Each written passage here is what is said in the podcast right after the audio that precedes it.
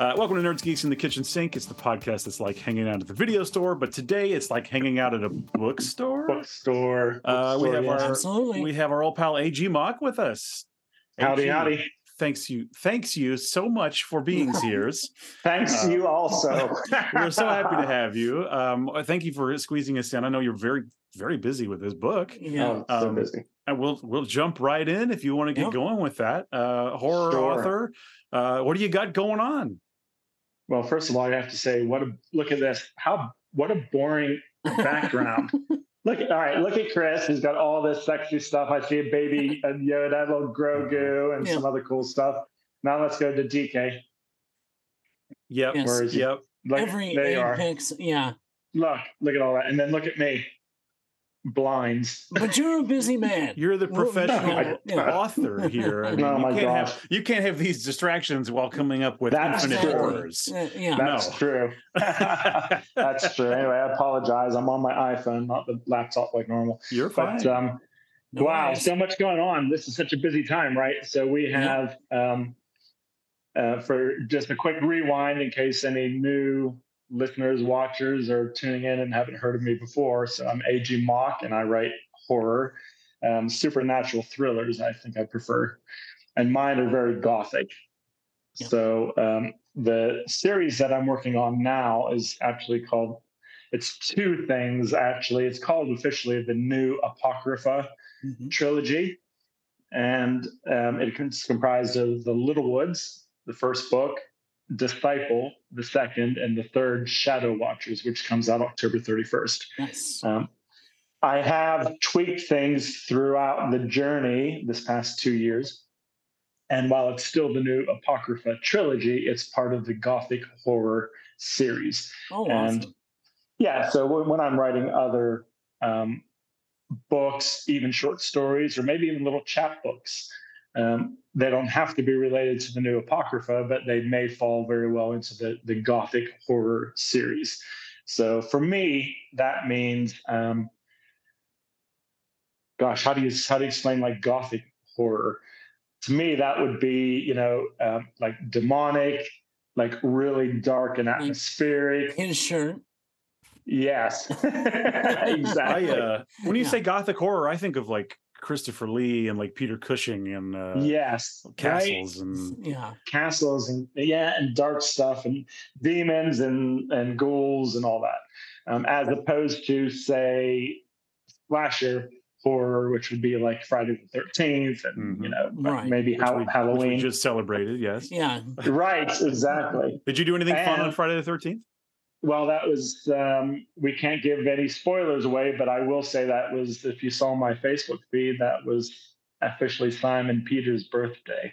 Oh, okay. Mm, So for those Fans who will read Dis- know. Yeah. Yes, for those who read Disciple Book Two, there's a very, very critical character called Simon Peter, who's a young boy, and he was born um, Friday the 13th, October 13th, no less, 1995. Which I was asked, well, was that really a Friday the 13th? Was it really a Friday the 13th in October that year? And it was. Yeah. I did the research. it AG was. Mock does the work. Yeah. Yeah, man. Yeah, I got to put, put in the hours. So my buddy Simon Peter, that was his birthday, so I celebrated that. And um, you either love or hate that little kid. I'll tell you, he Uh-huh. gets uh, he gets mixed reviews. So um, yeah, really that, and just putting the finishing touches on Shadow Watchers for it to be out October thirty first. Um, I always work pretty close to the deadlines. Sure. Um, uh, you know, I'm at this stage in my career, I'm not one to drag out, you know, a series for multiple, multiple years or, you know, one book per year. So for me, Shadow Watchers really wanted to come out by October 31st. And that put, I'll be honest, it put a lot of pressure on me Sure. uh, with everything else that's going on. And I've been in the middle of a book tour around the country, actually. Um, and that continues this coming week, which we can talk about in a, in a minute. But nonetheless, it will be out, and I'm exhausted. Sure. I find that when I have a project like this, Right. having having a firm date like that is the only way it will ever get done. yeah. You Right. don't have a date like this, it's not happening. Right. And my house has never been so clean. They say if you want to get your house clean, give a writer a deadline. Suddenly you're like, okay, so how do I motivate myself? And you have to sort of start doing these sort of more menial tasks that take a different part of your brain where you can almost do them off of, you know, muscle memory. Right. Um, so it's been a lot of that kind of stuff over the past few months to just free up my thinking brain so that whenever I sit down, I'm able to sit down and really get the most out of those hours in front of the computer. Sure. And I'm happy to say it's worked. It's but it's been exhausting. I've done like upwards of anywhere from on average maybe five or six, but upwards to almost 20 pages in certain days, which Oh, wow. Is yeah, which is a lot. That Could is a lot. you could you give Mhm. George R. R. Martin some notes on how to do that? Yeah. Seems Right. like he might need You some beat help. me to it. I literally was thinking. You're going to say that. Yeah. so yeah and then next year i will make an official announcement which i always break these with you guys you know Yes. that. i love Yes. you guys we love it. Um, Awesome. yeah so drum roll next year i'm going to absolutely commit to two books a year and it could be actually three Holy awesome. but- shit. It- yeah but it will be an absolute commitment of two per year um, so i'm really in that um, stride right now so shadow watchers is not only important because it finishes this particular trilogy but it also got me into that that frame where i'm now working my days the way that i know they need to be worked I want to ask you. I want to ask you about that. So, with this being the third in the trilogy, w- without obviously spoilers or anything, Right. Will this be the real conclusion to this, or will is it going to be wide open for more? Do you plan for more? Can you say? Oh no, it'll be no, it'll be a conclusion. Um, Okay. No, I would hate to. I'm very okay with now. Little, let me just pause there. The Little Woods, the first book, could be read as a standalone. yes. Right. If you Yeah. read it, you enjoy it, but you're not like that into it. Let's say hypothetically, and let's hope that doesn't happen. But if if that were the case, you could read it as a standalone book and not move on. Um, I'm happy to say, however, and it does have a cliffhanger, but it's also one of those cliffhangers that are, I don't know, maybe I need to think of a better word than cliffhanger because it sort of is a cliffhanger, but it's also one of those ones that as a standalone novel, it's more of like a thought catalyst. Maybe that's a better way to put It's it. Does that make maybe, sense? maybe you'd say it's an ambivalent ending that could kind of go a couple Right. ways, but, Yeah. but Yeah. it's still a good ending. Yes, and it, thank you, and it and it makes people think. One of the I'm really proud of the fact that one of the comments I get that are recurring about the Little Woods is exactly that. People say like, "Holy shit!" Like I put down the book and I haven't stopped thinking about it for the past week. That is a huge compliment, Yeah. right, for a writer because you, last thing you wanted is for them to go. "Huh, okay." Let's make dinner, right? I mean, I mean, gosh, because after all that work, right, all that blood, sweat, and tears, Yeah, and sure. passion, and and fear, and everything, to have that kind of response would be just mortifying for me. If you want to know what scares me, that would be my nightmare, right? A group of Right. people, group group of readers just looking at the book, putting it down on the last page, and going, "Okay, that was okay." That would be a nightmare. Um, the fact that people are staying on like a recurring. Um, statement along the lines of it really made me think or i can't stop thinking about it or it gave me nightmares and i every you know every few months i go back and reread it i find more things more easter eggs that really tickles me Sure. but it can be read as a standalone disciple cannot book two has to really be read Mhm. after book one right. um, and the thing is, though, you could finish on book two, right? Just like you could finish on book one.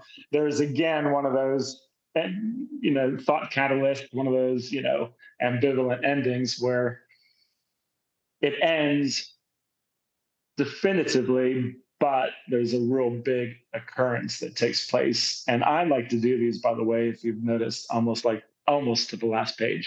right.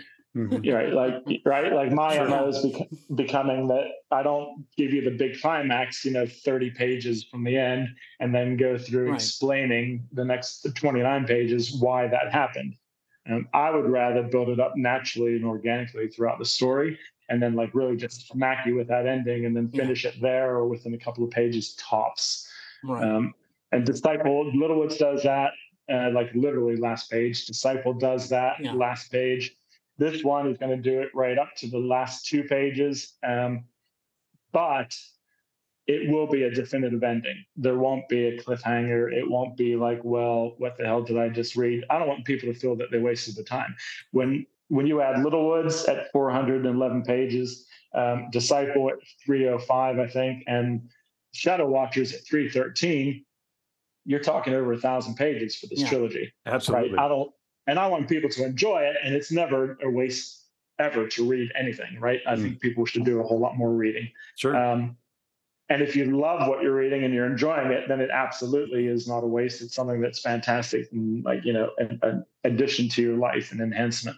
But what I really want is for those things to be met, those conditions, and then thirdly, for people to say, "And like, wow, that was a really badass trilogy," not like, "Wow, that was awesome," up until. Like that would suck for me. I don't want. Yeah. I don't want to hear those words up until. Right. yeah. And you know what I mean. Oh, yeah. right? You know what Absolutely, I mean. You've yeah. Yeah. we've all experienced it with books, we've experienced it with films. So there's absolutely a definitive ending.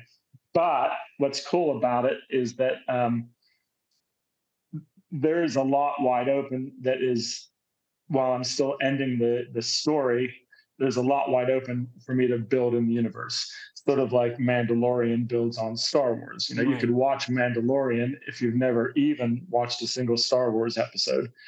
And while you get more out of it, having read Star Wars or or uh, watched Star Wars, you can still watch a Mandalorian series, right, and enjoy it. Yeah. So I'm Will going to have you- books. Will you be in that cry when Luke. Skywalker shows up? I don't know. You'd have Right. Maybe that was just me. Maybe that was just you. I'm not sure. Yeah. Uh, I actually I really liked what you said, and I want to go back to that when you said um, about y- y- you know some maybe the quality of something that you're reading might not be the best, but it's still if if it's if it's working for you, it's working. Right. And I want to give a good example, I, and I've talked about this on the show recently, but I, I'm kind of going to give an update here. I've been reading. I finished the. I read the Halloween novelization from the Halloween Oh. the movie. The movie Halloween okay. had a Yeah. Right. novelization the same year Halloween came out in 79. And the novelization is interesting because it has things that the movie doesn't. Um, and you kind of don't know like whatever was actually intended. Did Carpenter have any say? You don't really know. It's all kind of a Right. mystery, but but it all kind of goes back to this sort of like druid horror thing. It's very interesting. And that's supposedly the catalyst for Michael Myers doing these murders, right? They don't do a whole Okay. lot of that till later in the franchise. Right. But anyway, I think back then probably that book would have been considered to be pretty trashy, uh, honestly. You know, uh, but but reading it now is like an absolute delight, and I'm on to the second one. They did they did a novelization of pretty much all of them, and I'm Oh, wow. having such a fun time. And eh, you know, maybe a normal person would see, oh, the the novelization of Halloween two. No, what? but I am in love. It's it's not the best writing I've ever read. It's not the most interesting. I've already seen the movie too. Like I know everything, but this novelization is like scratching the itch, and it's it's doing its job for me. So I just I really liked what you said about Yeah. that, and it's like I feel better about me reading that. If that makes any sense. yeah, well, I hope so. Listen, the the the worst thing that anyone could ever think is I must read what other people are reading. Um, and I wish people, when they would do reviews, and it, I'm not just talking about for me, but like I abhor seeing really awful reviews on anyone's work for a bunch of reasons. Number one, you're taking someone who is a creative, right, who put blood, sweat, and tears into what they have produced, whether it's you know a book, a TV, a, a graphic novel, what a movie, whatever. Sure. Um, and to just trash that after all of that sweat, no one sits there and does this saying this is shit. I don't like it, and I'm not passionate about it. I mean, Right. you can't do it. You cannot put those hours into it, whatever you are creating. Um, so I wish more people would say, you know what, this wasn't for me, but it doesn't mean that it it's the fault of the creator. It's just that it wasn't a fit for me. You know, I don't like coconut. If we if you've seen, and I know you guys have, right, Zombieland, Mhm. right? Sure. And Woody Harrelson's character is he Tallahassee? Oh yeah. Or is it is that is that his name, Yeah, right? yeah, yeah. And he's like and he's like um, snowballs. Fucking snowballs, remember? yes. And he's like, and then, but then he's, so, he's sort of like sort of sweet, right? You see that soft underbelly. He's like, well, listen, I want to say it's not that I hate snowballs in particular. I mean, I'm okay with coconut. It's just not for me. It's the texture thing. You know, it's the consistency, right? Exactly, though. Right. Yes. Let Right. me ask you. Let me ask you something because you bring up a, a- another thing that's been a discussion here lately. Did you watch the new uh, Exorcist film? Have you had time? No. So my my the way that I operate, guys, is whenever I'm like in. I- I'm always in the deadline because, like I said, next year will be a guarantee of two books per year, and I'm going to try for three. So I'm always in the deadline. But when I'm in like an intense deadline, like I have been, and that happened with Disciple as I was getting that out for December last year. Um, it's happened with Shadow Watchers now over the past like eight weeks. I really, when I'm in that frame, I can't expose myself to. I have to stop reading other people's horror novels. Right. I have to stop watching horror movies. Um, I can watch stuff and I can read. Try to deliberately move like outside of that realm because what I don't want to do is accidentally ever like appropriate something, so even on a Right. subconscious level. Absolutely. You know, Mhm. and then someone, and then I would I would hate for someone to say, "Oh, well, that's just like so and so." Now, if somebody reads any of my stuff and says, "Boy, that reminds me of something," then that to me is great because it, it just means that you know few minds had the same thought process at some Right. stage of creation, but it wasn't because one of them copied the other, right? It was you know two of us have come to the same conclusion and presented it maybe in different ways. Parallel so I thinking. won't. Yeah. Yes, that's a good way to put it. So Yeah. I won't. I'll deliberately like avoid all things like that. So I Okay. didn't see. I, I can't wait. So like for me, when I'm done with the book and my final edits go tonight, um, so I can send it to press at midnight. Um, Shadow Watchers, right? Then tomorrow onwards, not that I'm not busy, I've got a lot of stuff coming up, but I can actually like in my downtime, I can actually move back to picking up. I've I've got a few horror novels. Um, by like there's one uh, was sent to me from J.B. Arnold, who's a great author. He just came out with a new one. I think it's Ex- Exit 203. If I'm, I hope I'm Oh, doing his title justice. He sent me that one. It just launched. You know, I'm dying to get into that, but I can't do it until after this is Right. done. So Completely after- Yeah. yeah, I just I just thing. wondered because uh, th- that movie's getting trashed in, in reviews. Oh no, Um, is it? Uh, well, and we Right. did our review last last episode, but Chris didn't like it so much. I think it's okay, um, and a lot of people feel somewhere in between. Um, See, now so- the trailers look phenomenal to me. And again, with the whole review thing, you know, Right. I'll never review something bad. I will say this wasn't for me, right? It, it didn't like hit the mark for me. That doesn't mean it's necessarily a bad product. Um, and again, I wish more people would take that. stand. absolutely, sure, But I think what happens is that people, a couple of things. I think that they don't take a breath before, and the internet is not helped with this, right? People don't take a, a breath before they just start going for the jugular for anybody for any reason. You can say, I like Twinkies, and they can say, You're a fucking idiot. Twinkies are the worst, right? It doesn't matter how innocuous the subject. Suddenly people go for it because that anonymity has created this weird absolutely. where we don't even have to. We just go straight for it's called an, an, an amygdala response, Yeah, right? We go straight for that amygdala response, which is fight or flight. it's easy to Uh, do. Right. It's easy to do. and- right. And in most cases, it's on like online, it's fight. In other words, aggression and all this stuff, Sure. rather than giving a just taking one beat to let our logical, conscious thought processes take over. At which point you can say, you know, this person worked their asses off on the, the Exorcist beginnings or whatever, believer, right? Yeah, believer. Yeah, But maybe it wasn't for me or it missed the mark or whatever, rather than just trashing it. I'm with you though. I I would rather hear that kind of review. I, I don't think there's any reason for this. This is just downright mean sometimes. It Right, sometimes and- it's it's wild. it's unnecessary as well. Um, I've seen a great quote, and um, I can't remember who it's attributed to, but it basically said, "Remember, you'll never be criticized by somebody who's doing more than you." Hmm. And if you yeah. think about it, that makes sense because anyone who's doing what you're doing or more has been where you're standing. They've been For in your shoes, and so they're not going to just start trashing any any real author that's worth their salt, in my opinion. And if they want to come at me for this, then fine, so be it. Because if they do, they're exactly the people I'm talking about, proving my point. right? Any real author, and everyone that I know and I am super honored to say I've gotten to know a lot of phenomenal authors recently, and, I, and I'm knowing more and more by the week, literally. And not a single one of them, not one, would go after another author because they didn't like his work or whatever, because they've been there and they understand that, Right. okay, it's not for me, but it doesn't mean it's trash. It means that it's not for me. I don't like coconut because I'm with Tal- Tallahassee. The consistency tastes weird for me, but the, it's not the flavor; it's the consistency. It doesn't mean that snowballs are a terrible product. They're just not for me. This So- episode brought to you by Snowballs. Yeah. Right. So. I'm I'm open to sponsorship deals. Twinkies. Us too. Yeah, host Twinkies, anytime call they me. wanna- yeah. Yeah. Little Debbie, Yeah, for sure. you got my number, little Debbie. Yeah.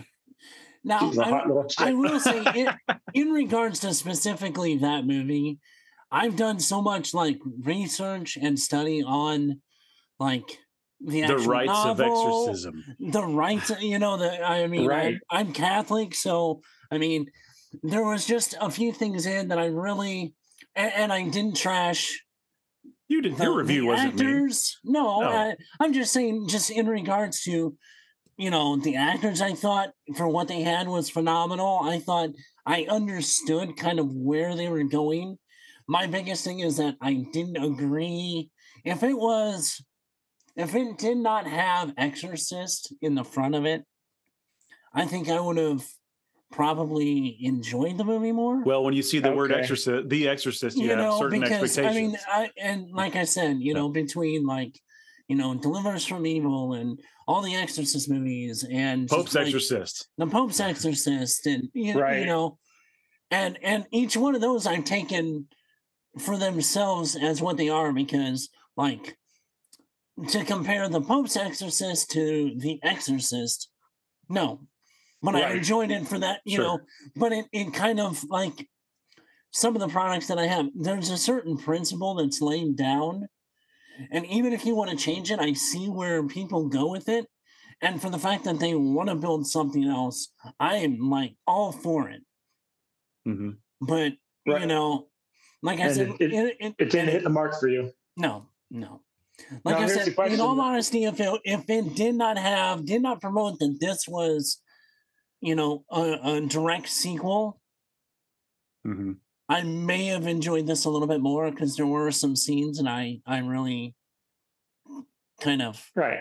It's fair. So you had you Yeah. had expectations. See, and I do Yeah. too. And that's that's different from saying like it's just trash. What you're saying is that okay, it may not be for me, but that's because I had these expectations, Right. and for me they weren't met.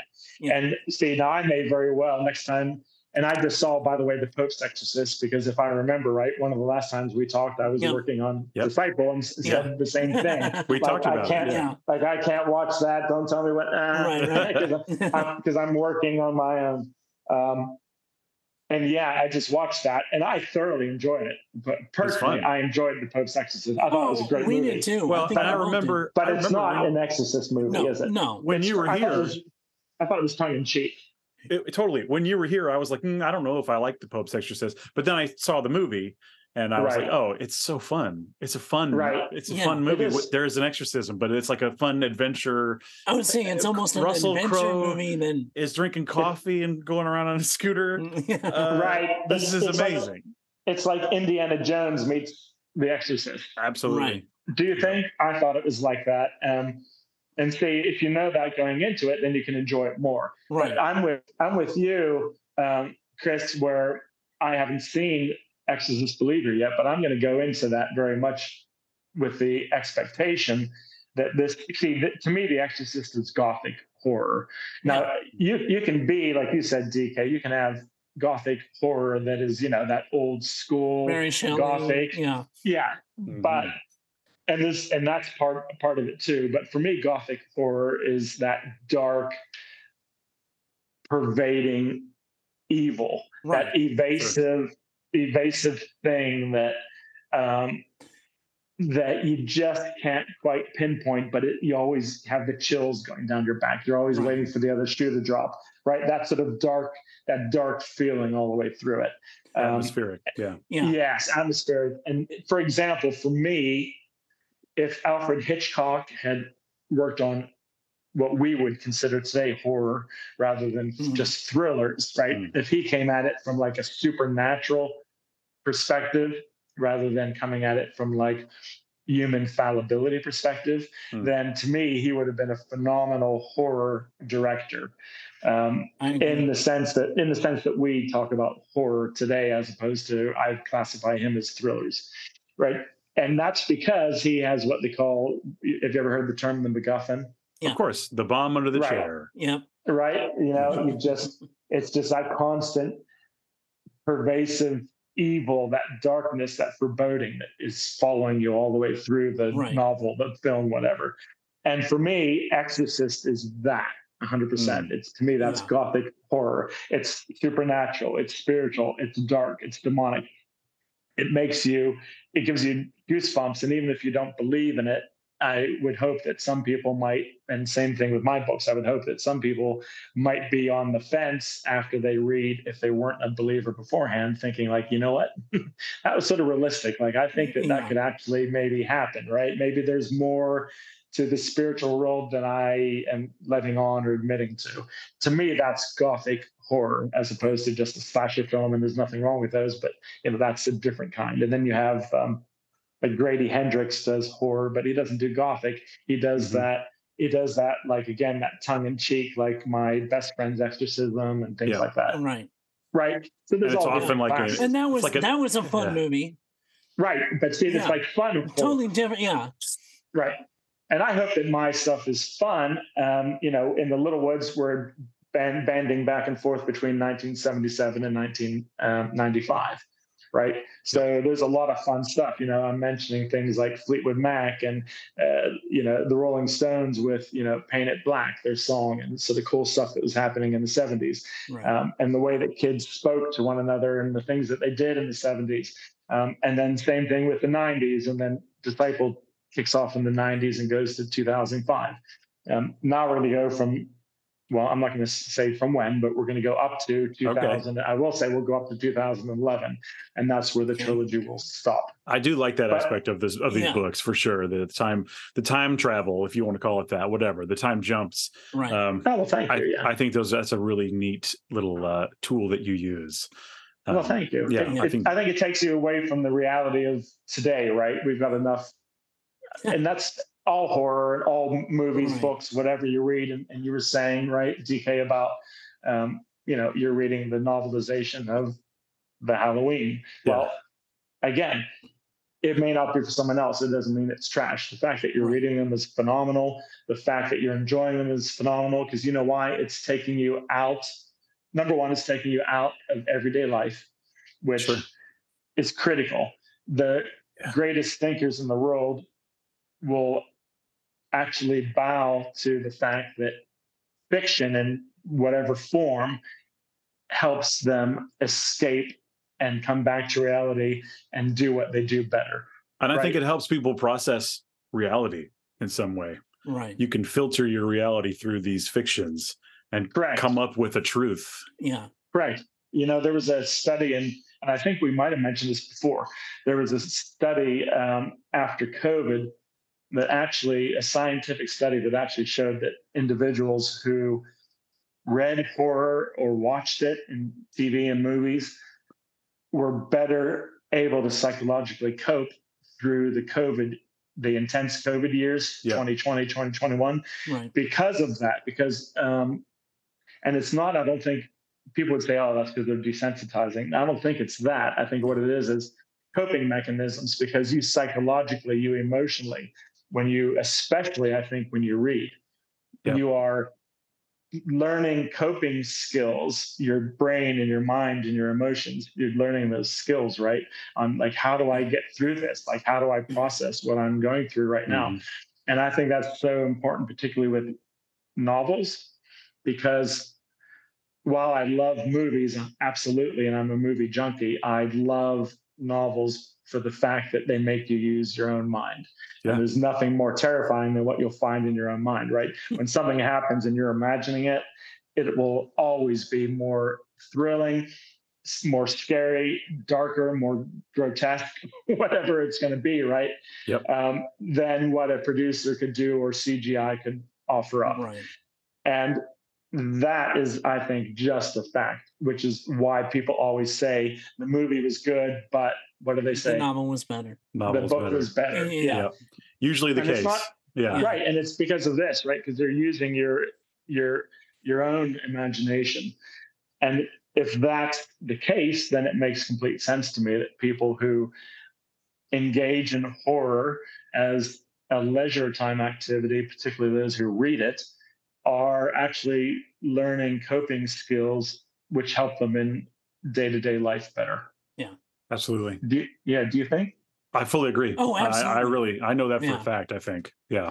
I mean, I think No the question. biggest thing is like, you know, even whether it be real life or fiction, understanding and like navigating trauma or, Right. you know, like, you know, some kind of happening in regards to like the like trauma or situation or, you know, even even per se fictionally with dealing with evil. Right. know, I think real life on top of it, you know, you you have a better like like you said, coping skill to navigate through.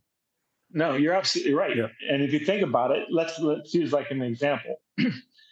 How it, it, that there there is real truth with a capital T to what you're saying because if one reads a novel and finds one crying, laughing, startled, whatever, it's because one's read this, assimilated it, processed it, and it's elicited the appropriate, hopefully, the Right. appropriate emotions.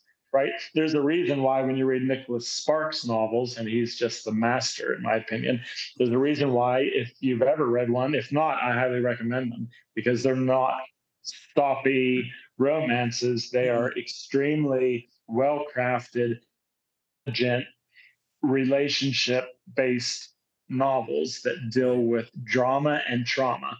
And that is so much of everyday life. And I don't care how big and burly you are, if you read a Nicholas Sparks novel and you don't get like a little bit of a tear at some stage during the 300 pages, then you're probably a little bit of a psycho.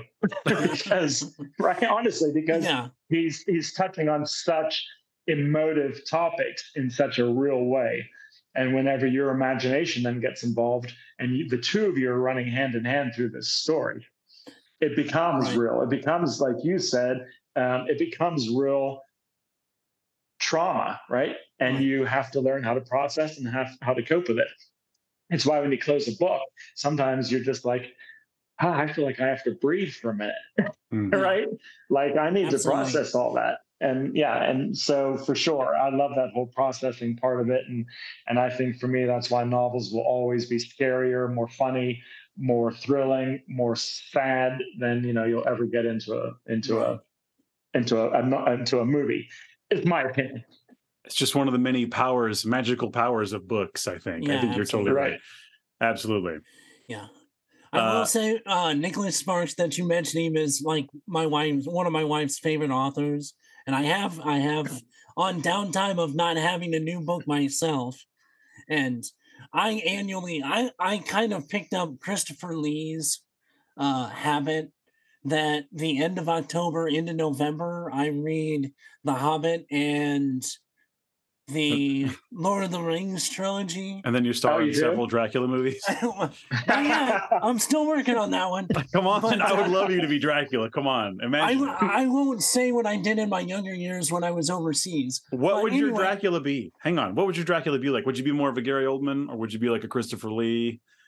Like, do you think you'd be like a creepy Ooh. old, like floating around, kind of like, ooh, Dracula? Or would you be like a, would you be like more of a, a passionate creature, like a Gary Oldman? I would be neither. What oh, Remember the old Canadian show where the vampire was he was like a night shift detective? no, I don't remember that one. What was It's it called? It was- oh god. Why are you describing the ultimate TV show that I've never heard of? It I know, right? it was like an 80s TV show. It only did like a couple of seasons. It was a Canadian. The guy I can remember the guy was blonde. Um, the very first pilot, they actually had Rick Springfield play the guy. Oh, really? How 80s is that? That's very 80s. That's funny. But I'll that'd be have to look it up. But yeah, that would be me. So what's I would be the vibe of that? vampire detective. Yeah. Mm. So I wanna you're know a, you're you're you're the undead killer with a heart of gold. Yeah, kind of. Well, I always said more of a Dexter type.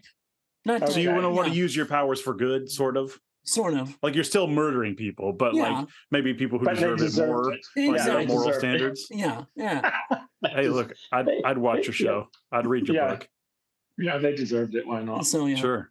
I mean, I think oh everybody Oh knows gosh. I'd be more of a a, a passionate You lover. you would be Uh, more I'd of a be Gary a, Oldman. a sexual dynamo. I think the people know werewolf that on I, the bench. Yeah, I I, would know. be seducing people left and right, and it would I it would can be see mainly that. it would be mainly that. Um, I can see that. However, I do have to say, Dustin, that you do need the coiffured Yeah. white, oh, the two, the white bul- the two. Yeah. the two get it. bulging, the two bulging cerebrum type of like things it. that he had. no worries. I could see it. That would just be smoking. Oh, I'll rock it. I'll get it. God. Well, do you guys want to do? like, We have our little horror trivia. Let's. Why don't we hop into that? Unless there's something else, Let's- Chris. No, let's hop into it. Okay. Well, we'll do that, and then AG has got something special going on in a week or uh, two weeks. Why don't Two- you tell uh, us I about that weeks. while I? Why don't you tell us Yeah. about that while I open this? Yeah. Okay. Well, the the first one, by the way, my Facebook readers. This is another like breaking it with you guys. Um, on this coming Saturday, so depending on when people are watching or listening to this, but Saturday the twenty first of October, um, I've been invited. This is super cool. I've been in, in- invited to the Barnes and Noble in Annapolis, Maryland. They have a brand new event called Blood on the Bookshelves. And this is the first That's annual one, name. hopefully. That's a I know, great right? title for it. Yeah. And um, some really amazing authors are going to be there. Probably the biggest headliner, or one of them, is Richard Chizmar. Do you know this gentleman's name? He he wrote uh, "Becoming the Boogeyman." His sequel to that just came out, "Chasing the Boogeyman." Um, Gwendy's Final Task. He works with Stephen King and co- is co-written the Gwendy things. I think Okay. with him, if I'm Cool. not mistaken. Very cool. Um, Yeah. yeah. Great, great author. He's he's he's going to be there. Um, Mike Stolt, a gentleman who's uh, becoming friends. I hope I can say, um, who's all the way out. I think is in Oregon. Um, he's flying all the way across the country, literally. He does the Linkville horror series of books. Uh, so Mike Stolt's going to be there. Uh, just, I think there's like eight of us, if I'm not mistaken. Oh, mistaken awesome.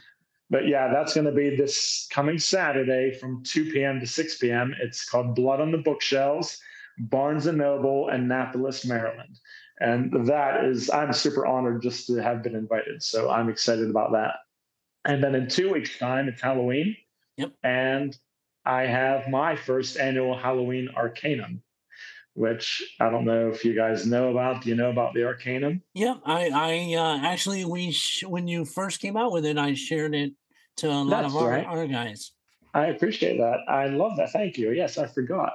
Um, I'm excited about the Arcanum. It's it's something that I may do in some form or other each year. I haven't decided that yet. We'll see how this one goes. But um, this one is specifically related to the Little Woods uh, novel. It is a three day, two night event. It takes place in Pittsburgh and an undisclosed location, which is where the real Little Woods is Oh, because it was inspired by real events, the novel. And um, it, it was held, I, I, I deliberately said 12 people, but if anyone is a reader and they're interested in my books and they've been following me, they know that that would never truly be the case. It was always going to be 13. right? ah, yes. So um, the the twelve chosen ones, which actually became the thirteen chosen, because I, I knew that all along. Um, so the thirteen individuals could buy tickets, and that was it. Closed after the thirteen. Done. D U N N Dunn. Is that spelled right? Correct. Yes. 10 points. Great. Yay. I win.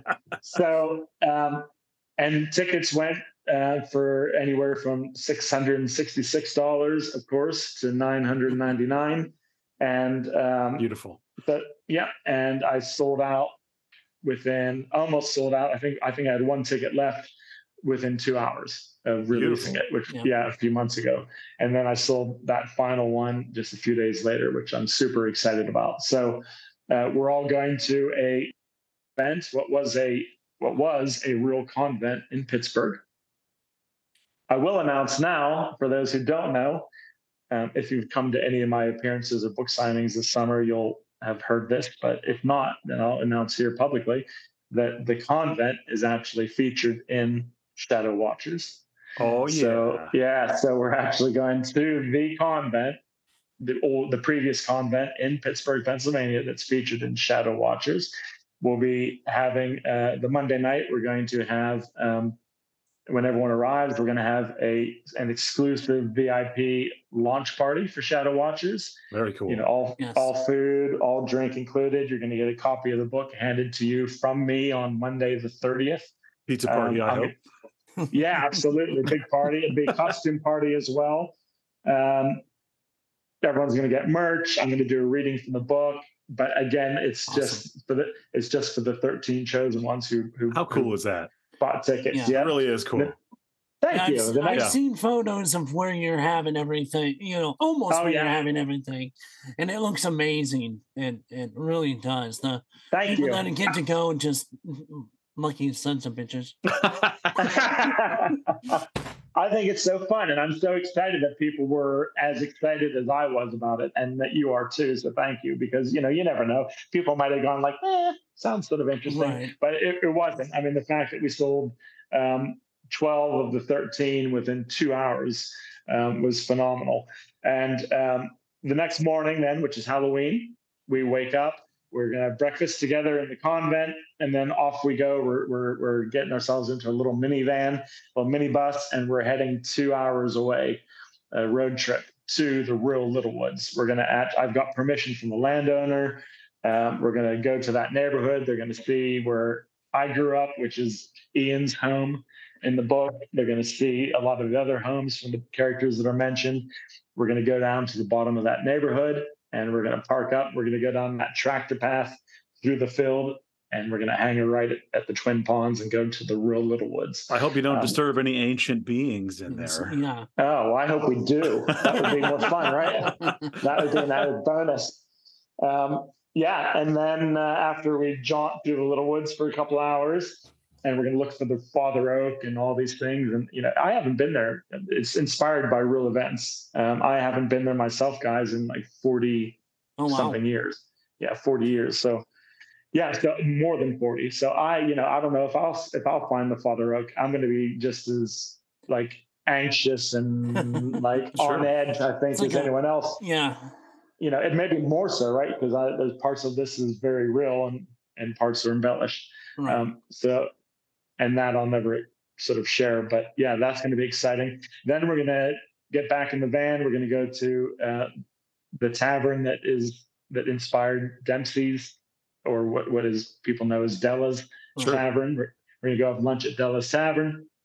Then we're making our way back to Pittsburgh, and we're going to have a couple hours to chill out. And as soon as we've caught our breath, we actually have one of the most notable psychic mediums in Pittsburgh coming to oh, the awesome. convent on Halloween night oh, at cool. the convent to do so cool. a gal a gallery reading for us as a group, where she will um, attempt to make contact with various people who have passed on, who are connected in some way to the people that are coming. And she has no way of knowing. There's been no revelation. There will be no revelation. Um, even the even the convent itself, the previous convent, don't know anyone who's coming other than myself. Right. So it's what not like she, yeah. Right. So she can't just like go, oh, well, I've researched all the people. I found the names on the list. Like there is no list. There is a list, but I have it and only I. So my I have it, my wife has it, and that's it. Um, no one else knows. So yeah, I'm excited about that. Um, and then we wake up the final morning, which is the what, Wednesday, November first. We have breakfast Mhm. if we're still alive. Hopefully, we are. Yep. And um, we say our goodbyes, and everyone makes their way out into the world. But that'll be my first Halloween Arcanum. Um, so I'm excited. I'm pumped to do this. I think and spend like three days, two nights with all like some of my most hardcore readers is going to be a blast. That's awesome. That's so cool. Yeah. So, Yeah. What an experience for sure. So, like the attendees in their swag bags before you go to the little woods, they'll have a black hood, right, for the van Oh, ride. A black hood, yeah. So right, Yeah, a- yeah. A bag, black bag over their head when you go to the And- little and woods. Yeah. Can you imagine? Can you imagine if I got a speeding ticket and that was? People in the back seat. I'd be like, worry officer, about everything's them. just fine. They all paid a thousand dollars to do that. We're okay. Yeah, That's very funny. That's very funny. yeah. That Well, all would be right. hilarious. Let's uh I have these All right, I'm ready. I have Okay. these uh All right, I'm I've ready. got okay, so here we go. Okay. I have chosen 10 of these cards. I didn't look at what's on them. Um, but I have 10 of these cards, so I'll ask each of you five questions. I will give you the opportunity to steal. So you may end up Oh. with more than 5 points. So okay. AG, I'm going to start with you. If you All don't right. have the answer or get the wrong, and they are multiple choice, by the way. Okay. Um, I hope I don't uh, embarrass myself again. You let's see what won't. No, Don't worry, I, I'll embarrass myself for the both I of us. want Chris to look terrible. So- okay, Well- hit me. Well, here you go. I'm ready. What type of animal gave birth to Damien in The Omen? Is it A, a donkey, B, a coyote, C, a jackal, or D, a goat? Oh, it was a jackal. You're damn right it was. Boom! Yeah. A very funny Mhm. story about that. Uh, my wife. Uh, we What about jackals giving birth to the well, Antichrist? it's funny though. That is hilarious. Isn't it funny? It's super funny. My wife is reading. uh, We were doing this whole like novelization thing, and there's a novelization of The Omen. And, I saw uh, that. Yeah, I saw that. And my wife is reading that, and um, Did she like it, or is it she finished it. Yeah, she likes it. Um, oh, good. but the uh the thing is i'm like I, I- we were laying in bed and she's reading she's next to me and i go oh uh you know what's happening in the story all i can remember is the guy going his mother was a jackal and she's like she's like she's like i'm not kidding that's the sentence i'm on and she showed me the page Oh. and that was there his mother was a jackal and i was like oh my god yeah, spooky. Well, All right. you know, Della, Della from my books would say there's no such thing as coincidences. yes she would Mhm. So what All right. did that mean? I wonder if you had any weird visit. You, you didn't realize that that night there was probably some demonic entity just Mm. sort of hanging over your bed, watching you breathe. probably Well, he so. still has a ghost in his house and he denies. i refuse to admit it chris oh my gosh, Chris. Okay. in which critically acclaimed thriller do none of the leading actors ever actually speak to one another? Is it A, The Exorcist, B, The Shining, C, Rosemary's Baby, or D, Silence of the Lambs? And I'm happy to repeat the question if you want the question again. Yeah, I feel like, I feel like that might be confusing. Yeah. In which critically acclaimed thriller do none of the leading actors ever actually speak to one another? Would it be Silence of the Lambs? That's the answer that they have, but I don't. I was I going to say that, but I was going to Clarice- say, but Clarice that- is I know that's yeah. I doesn't she say- speak to Hannibal through the through the glass? Yeah, that's- he does. Well, I guess that's not directly to each other because there's glass in between. I I'm not don't buying know. that. I'm And she not talks buying- to Buffalo Bill. It sounded Yeah. good. She does, and that that that moment with with Lecter is spawned the famous Chianti Your line. father means Right. Yeah, yeah, ex- And, exactly. and All Buffalo right, Bill well, talks to himself. Well, but that's right. or the multiple personalities. Yeah, you, you know, Yeah, either one. I won't do the voice. I almost I won't do it. yeah. Um, Hey, I, can I just throw in there? I did say, and I uh, did see. I mean, I'm sorry. Um, I wish I could remember so I could give them credit.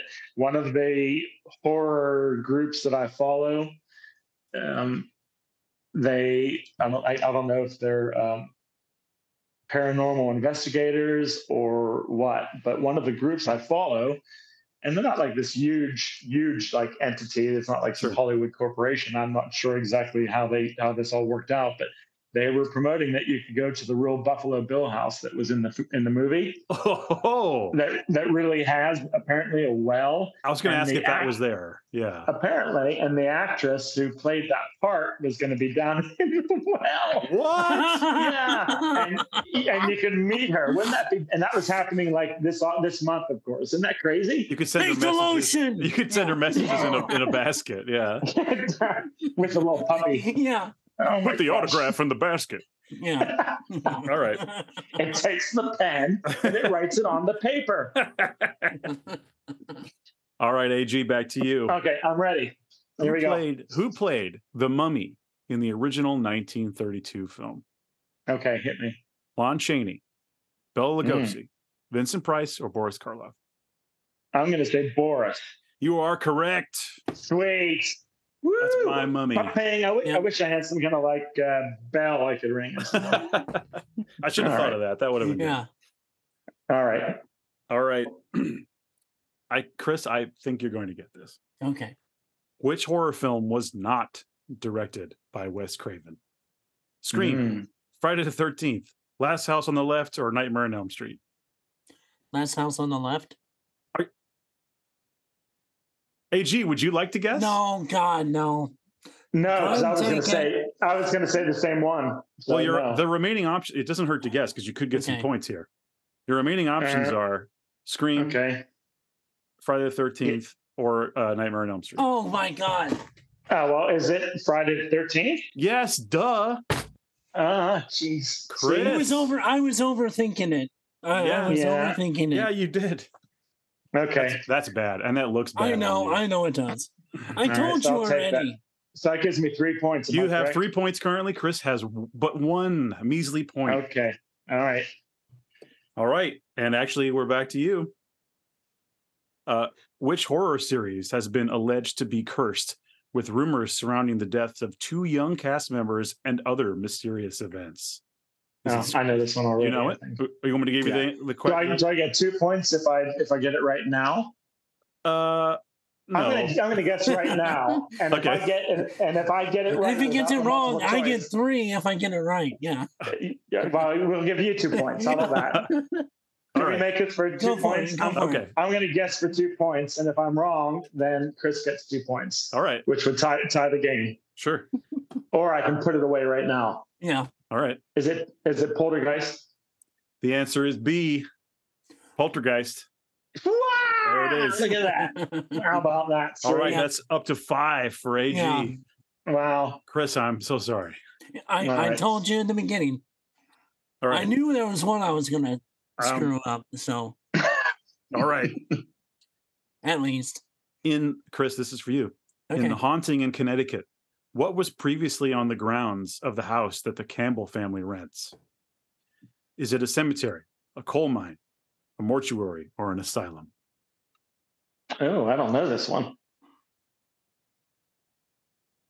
what was it? What, I it wasn't a graveyard. I think it was a mortuary. That's your guess? Yeah. That's correct. Mortuary. Okay. Oh, very good. I haven't seen that one in a few years, but I remember it That's had- what that's what I I haven't seen it I since yeah, I probably I about remember five. the, the visual of there being like like mummies in the wall. Is that that movie? I think so. and there's like a lot of ectoplasm going on. Was well, there- I remember can't the one where it's coming out of the kid's mouth during the seance. Mm-hmm. Yeah. Okay, that's probably it. Yep. All right, hit me. with- Where? How? What's the score now? Five to two. It is five to two. All right, let's Still make this for anybody's two game. points. Let's make it for two points. we gotta go. We gotta follow the one point thing. okay. Ah, okay. you can't look. You've already, you're it's already all way right. I, yeah. all right. Oh, one all right, point, hit me. AG. One point. I point. already one point. conceded this anyway, so In 2004's Shaun of the Dead, which of these vinyl records is not launched at Zombies by Shaun and Ed? Aren't you glad I didn't let you do two points? Uh, no, because I love this film. Oh, I love it too. yeah. Hey, Yeah. I Prince just watched it Batman. the other night. It's is it A, Prince Batman, B, New Order, Blue Monday, C, Sadie, Diamond Life, or D, Coldplay Parachutes? Oh boy, and it's not launched. Which, Now, which of on, those this is is, is not launched? This is a this is a trick question. Like they could just be mentioning albums. Just there's a million albums in the world. They could just be mentioning albums. Or are, are we talking about the one that they said no, we'll keep that one? He says Is no, we can't throw that one. so, Yep. yeah. Okay, all right. Can I hear them again, please? Sure. A. Prince's Batman. Uh, B. New Order Blue Monday. C. Sadie Diamond Mon- uh, Diamond Life. Or D. Coldplay Parachutes. And they don't launch it. Yep. I'm going to say.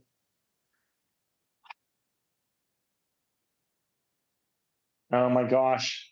Now I'm feeling the pressure. hmm I'm going to say, was it Sade, Diamond Life? Is that how it's pronounced? Sade? Yes. Yeah. I- I Sade. didn't. Sade. Sade. Okay. Well, pardon me, uh, but no, that's incorrect. Dang it. All right. Uh, what was the answer? Oh, Well, we going Chris? give Chris? Well, Yeah. by elimination, we know it wasn't Coldplay because we all would throw that record. Oh, I wouldn't. I wouldn't uh, have that record to begin with. But Yeah. go on. Uh, I'm going to go with um, the A answer or one. Okay, Prince's Batman record. Yeah. Well, you're wrong as well. I know. And it was the. wow. It was New Order. No, You're- it was Coldplay, you guys. Are you kidding It really me? was. Yes. Are you Oh serious? God. Yes. Look, these cards could not be wrong. Okay. Can I say something? I didn't even think that Coldplay had that album out yet. I know. Well, I was- didn't either. I I wasn't. think it was I'm sure it was- pretty new. Or It must have been. yeah. Okay. All right, AG, back to you. Back to me. No, no, it's Chris's turn. Sorry. Right? No, that's right. It is. Yeah, Yeah, it's yeah, Chris's it turn. is. Yeah. Yeah, that was a steal. In 2017, Chris, which actor played Pennywise in the remake of the horror film It? Is it Bill Skarsgård, Stellan Skarsgård, Alexander Skarsgård, or Gustav Skarsgård? Uh, Which of the Skarsgård dynasty played Pennywise? Bill. You think it was Bill? Yeah. That's correct. It was Bill, our Mhm. boy Bill. Very good. All right. He's, I mean, he's talk about forward. an acting family. For real. I mean, you Yeah. know, between the Northman, Vikings, Hmm. this, John Wick, Right. you know, right, right. Yeah. Yeah. Do you have a favorite? by Do you have a favorite Skarsgård? The old man, Is that Stalin, Stellan? Yeah. Stalin Skarsgård. Yeah, I like him too. I like him a lot. Just because, uh, do you remember the movie King Arthur with Clive Owen? And Mm-hmm. uh, he played the Viking bad guy, like the head Viking in that, and he's almost unrecognizable. I like him a lot in um isn't it Girl with the Dragon Tattoo? Isn't he Yeah. the Yep. he's great. He's so good. Oh yeah. Yeah. Mhm. Yeah. Yeah. All right. AG, All right. I'm I'm chomping at the bit. How many how many questions we have left? two cards left. Two, Two cards All left. right. Yep. Hit me. Chris has three points. AG has five. In the 1984 movie Gremlins, which of the following is not one of the three three rules to follow for the creature? Okay. Is it A, no water, B, no sudden noises, C, no food after midnight, or D, no bright light? Oh, it's sudden noises, correct? You got it. Yep. Sweet. You got it. All right. So now Chris cannot I cannot come technically back. come back from this, but I'm going to No. give you this one That- anyway to make you feel better. All right. Make it a three point question. Oh, we won't do that. No, no, No, no. no. There needs to be a winner. Which of the sca- Okay. which scary movie, Chris, had the tagline "They're here"? Do you want me to read you the? like as in the franchise scary movie or no, no. Which scary actual- movie had okay. the tagline "They're here"? Is it 'Cause I'm Invasion of the Body Snatchers, Dawn of the Dead, Poltergeist, or The It's Strangers? Poltergeist. Yes, it is. yeah. See, should have made it three points. We'd be tied right now. Four to Mhm. six. AG takes the gold medal. Okay, I'll take it. Yeah. Because All right. you know, it had me confused a little bit because there was the whole scary movie Scary movie. franchise, Right. and they Right. could have had like as the the tagline with it too. Right. So I don't know about that Silence of the Lambs question. I don't. I I don't. Yeah. Someone we needs to clarify. If there's a listener who knows what they're talking about there, I mean I was just trying to to go me. through everything, trying to think of. if you're in the Discord, Like, please let yeah. me know in the Discord Right. server because that would be nice. Right. We didn't. Um, we're not thinking of. Mm, no. Strange. Yeah, I don't Isn't that understand. weird? I don't know under- what that's I don't about. understand. Is this going to be? Uh, is this going to be a Mandela effect? Maybe it is. It could be. Maybe where it is. we're all we're all like, yeah, of course she talks to him right there. We come up with the Fava Beans Chianti line. And Yeah. if you watch it, it turns out that never ever happened. She definitely Yeah. talks to him because she's always like Doctor Lecter.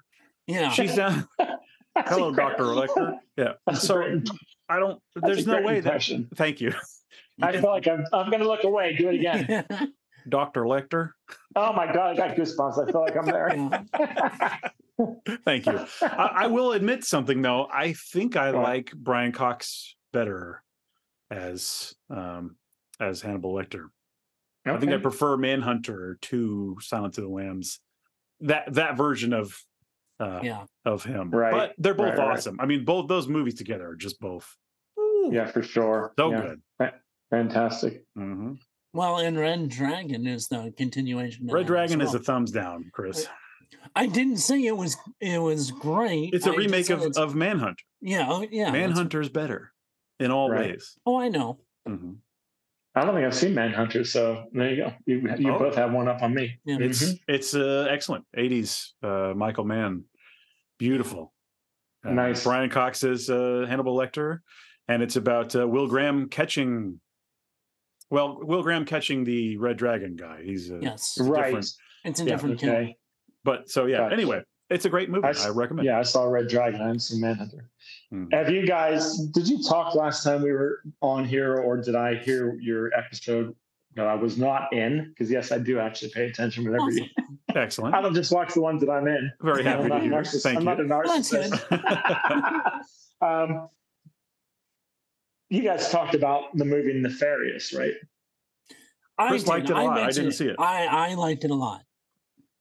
I love that movie. I, so, I, D- I- DK, you didn't like it? I haven't seen it. he hasn't seen it. I haven't watched it. Oh, dude. See, to me, well, again, though, you're you're one of those you're one of those non-believers. So, Yeah, I, and, that, I, and, I, and I'll admit that's why I didn't see it. Uh, so no, just didn't seem like my kind of movie. Right. Oh, it was. I think I'm going to tell you. I think that um, two of the best movies I've seen in the genre, and I consider them both gothic in the terms that I use. Um, in the last probably couple of years, two of the best are Black Phone and Oh yeah, A good one. and and Nefarious. Yeah. I was Those really surprised. Really surprised by Black Phone. Yeah, I love, love it, Phone. yeah. And see, for me, that's gothic because it's that um, there's this that spiritual. You know, if you had to say like, well, what defines gothic for A.G. Mock? You know, it's a some kind of spiritual, supernatural element, right? Sure. Yeah. Um, B, sort of like that dark, again, pervading, right? Um, like Mhm. that sense of like what's going to happen next. The vibes. Um, yeah, that vibe and and like a sort of grittiness or graininess to it that you can't necessarily let certain je ne sais quoi that you can't put your finger on. But there's like sure. like this sort of like grainy, deep, like this could be a real happening. Sure. And Nefarious, I thought was excellent at doing that, and so was Black Phone. But yeah, Nefarious, I thought was a plus. I didn't love the ending to Nefarious very much. Um, for me, again, see, I'm not going to bash it. I'll just say for me, there, it wasn't as good as Right. it could have been. But I adored the movie um, to the point where I just instead of renting it, I just I just bought the the download because I know that I'll watch it again. I thought it was superb. So you liked it it, too, huh? Oh, I loved it. I loved it. It was really good. And just the concept, it was just for for the majority of the movie it was just this one-on-one interaction Right. of, you know, what you, really Right. gave you a sense of like what evil in real life day to day would be facing, you know, communicating with, you know, Yeah. something that hundred was percent. true evil. Hundred percent. I agree with you. I the fact that most of the movie is just two people talking sounds like the most boring premise ever. Um, and Yeah. so I hope I don't put people off by saying that. It's not at all, is it? I mean, No. Chris, if you you I found myself like I said to my wife, I'm so fucking jealous. I'll be honest. of Sure. The writer who Yeah. came up with that idea. And I, I still just I've been so busy I haven't had a chance to look him up. Um, I'm presuming I don't believe I've not heard of it, so I don't believe it was necessarily a novel first. I don't know if I'm Uh, wrong. and actually, the movie Nefarious itself is like a continuation of the novel itself. Oh, okay. So it's it's All like right. a post, you know, And who's the, the author? Do you know his name? Steve Deace. Steve what? Dace. How do, Uh, I can look it up. I can look it up real fast. Yeah, I'm- D-A-C-E, I think maybe. yeah, I want to. Yeah. Yeah, absolutely. I want to, and I would love to. If Steve Deace was watching, I would love to connect with him because I was so um, envious. Like, son of a bitch, how did I not think of that? Because to me, it was just the most exceptional premise, and um, I thought I thought the movie did it phenomenally well.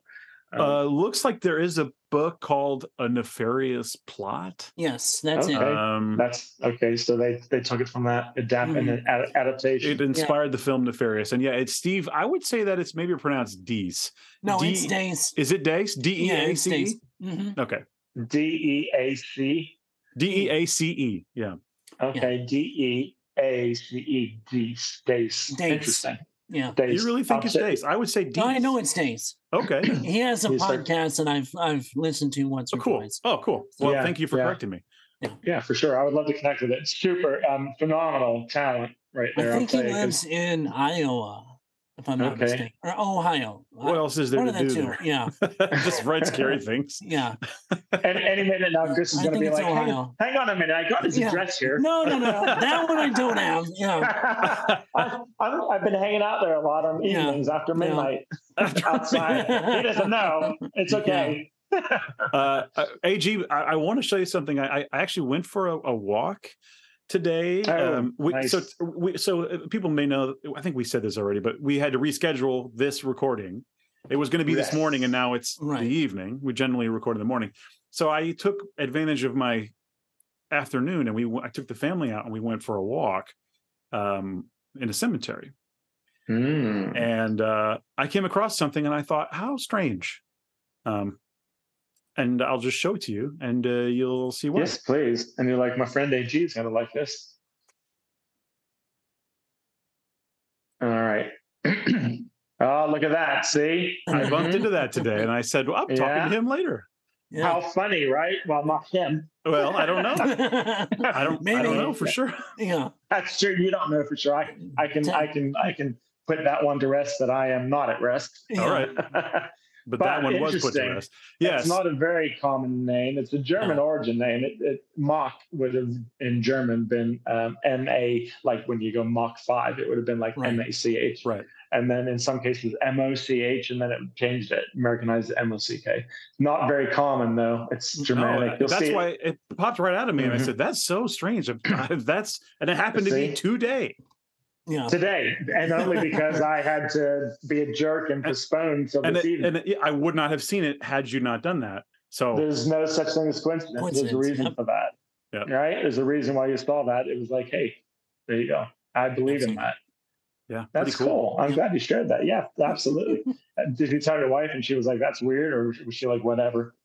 She no, she she she was like, "Oh, interesting." She's more of a believer in these things than I am. So Okay. um, you know, she's into ghosts and uh, spirits and things. She's been reading a ton of Hans Holzer books. Okay. Yeah. Hans Holzer. Yeah. You, by the way, Dustin, would be the epitome of a like the perfect horror protagonist because you're the non-believer who is articulate. You're willing to go out there and you have an open mind, but Sure. you just you just haven't been convinced yet. That's You're me. like that. You're like that perfect character that I just want to put into a book and convince the shit out of. I'll license this. That's fine. You can have it. Yeah. you know, what I mean, if you if you heard of, um, he's deceased now, sadly. One of Britain's greatest horror authors is James Herbert. Have you heard of this gentleman? Yes. Yeah, phenomenal writer. Having lived in the UK for many many years, uh, there was a, a time when I sort of went off Stephen King's stuff. I love early King. I have to be honest and say that I haven't had the opportunity to read a lot of newer King. I did read later, which came out I think about two years ago from him. I just haven't had a lot of time to read newer stuff. Um, and I'll be honest, there's you know so many amazing thriller horror authors out there. I really would prefer to spread my wings, and that's just me. but I do love early King stuff. And when I went to England when I was young and ended up living there for 13 years, that magical 13 number, I mm-hmm. had discovered this author called James Herbert, and yeah. completely different from King. Um, I would say like a more mature version of the way that King writes. Um, some people might say he's like more dry or not as scary, perhaps, and I think all of that could be true. Again, it depends on your taste, right? Certainly. But I I adored James Herbert's writings. He did. Do you have a Magic favorite Cottage. Yeah. Um, I love. I have. I have the Magic Cottage, um, Sepulcher. Um, I haven't read Rats, but people tell me that they absolutely love it. Um, Haunted is another one. The Ghosts of Sleeth. Yeah. And he's very British. He uh, just, I just love the writing. If you sort of think Agatha Christie and Stephen King have a baby, it's James, it's James Herbert. He has that sort of that sort of melding of vibes. Um, but he has a phenomenal character that recurs through many of his books um, called David Ash. And Ash is a an employee at the Institute of Psychical Research, this, you know, mm-hmm. this fictional research society in England that's a, a corporation, mm-hmm. and they do professional ghost busting, you know, um, trying to put pay to, you know, is it really a ghost? Is it demonic? Is right. it just, you know, noisy pipes? But he is he is you. You would you would be that character, right? He's James Herbert deliberately wrote him. It, it could instead of uh, David Ash, it could be you know Dustin is it Krefft? Is that how you pronounce Krefft, it? yes. Yeah, see.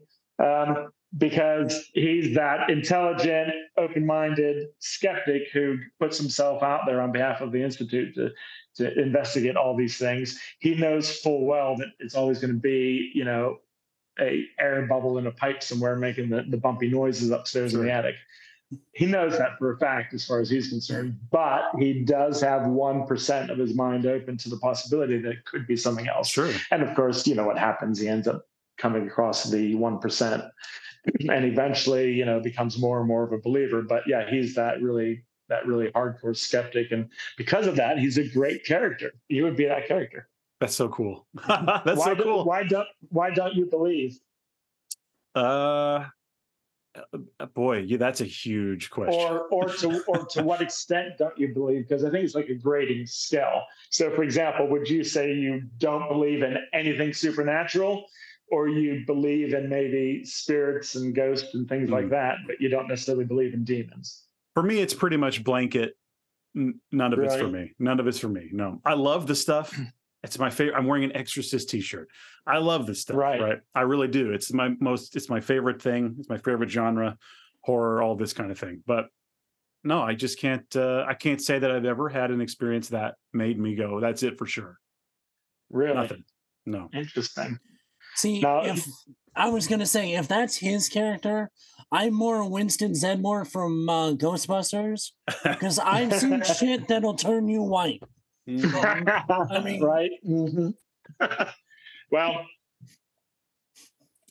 I'm I'm sort of with you both. I'm definitely a believer, for sure. I am, however, always a skeptic first because and and here's why not because i want to disprove it because i don't believe in it but mm-hmm. actually converse to that because i actually do very much believe yeah. and what i don't want is for a charlatan to make a sham or a mockery of my belief set. Right. If that I'm, makes I'm, sense. I'm totally that. in in sync with that with you.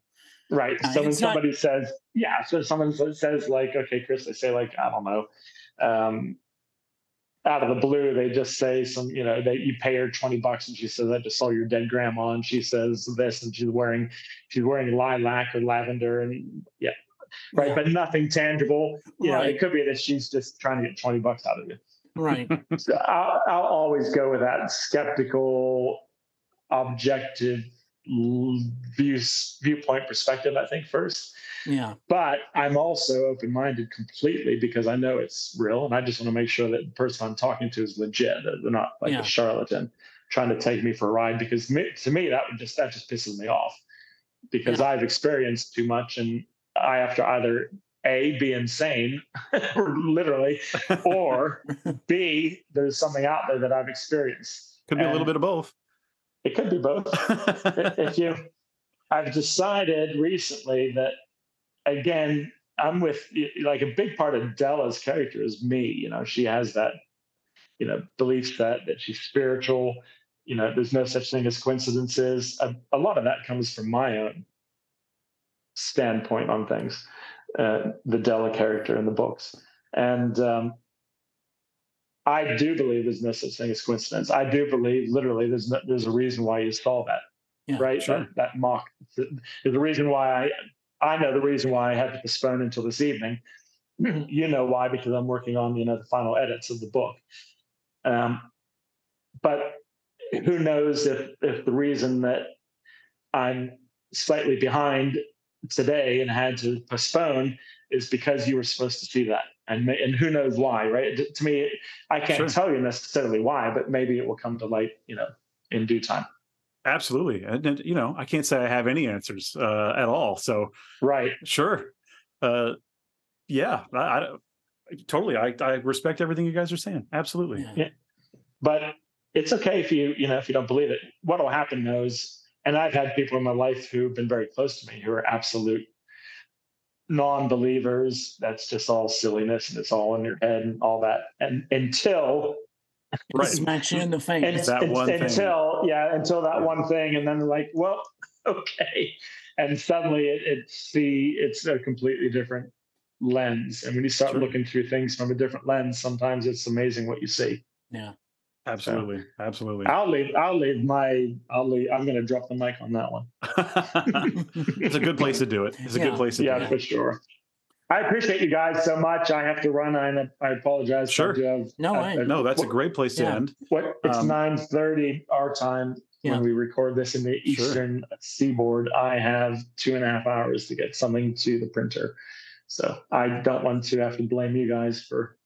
Well, we sincerely appreciate you coming on and, and sharing your time with us. And, uh, you know, it's every time you're here, it's a treat. Yes. Thanks for stopping by. Always great.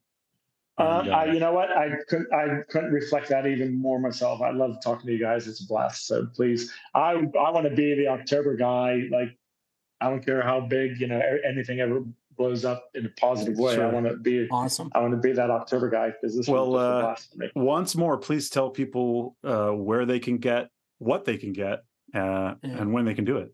Yep. Oh, thank you. Yeah, absolutely. So, um, book one, two, and three of the new Apocrypha ser- uh, trilogy, which is part of the Gothic horror universe uh, that I'm writing.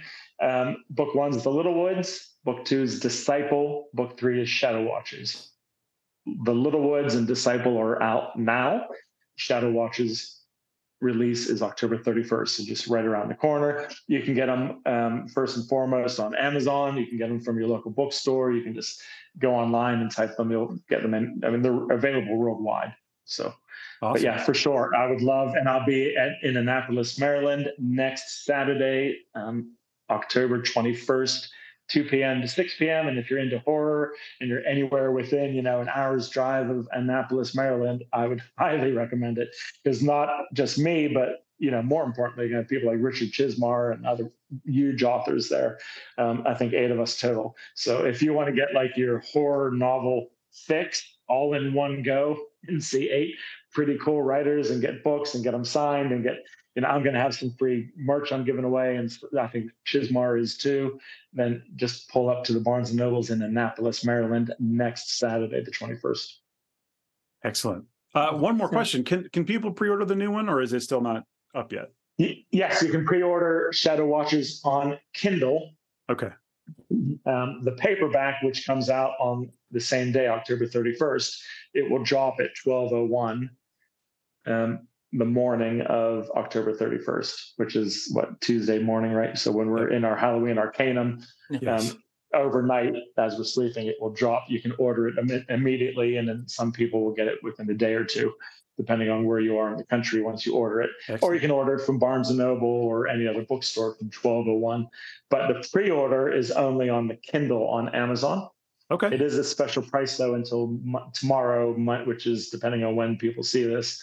Right. Uh, Monday, what's tomorrow's date? The 16th. 16th. Monday night, the 16th, the Kindle goes back to regular price. Right now it's three ninety nine. Okay. I'll So link that in the description. So if people want that, uh, I'll put a link there so people can Yeah, go ahead and pre-order that. Uh, They, they can pre-order. Yeah. It, it's like forty percent off, and it'll go back up. Um, like I said, tomorrow I think uh, late night. I can't remember when they have it planned for. Okay. It goes back to the the six dollar price. But yeah, for sure. Thanks. I Excellent. appreciate it, guys. Thanks for being with us.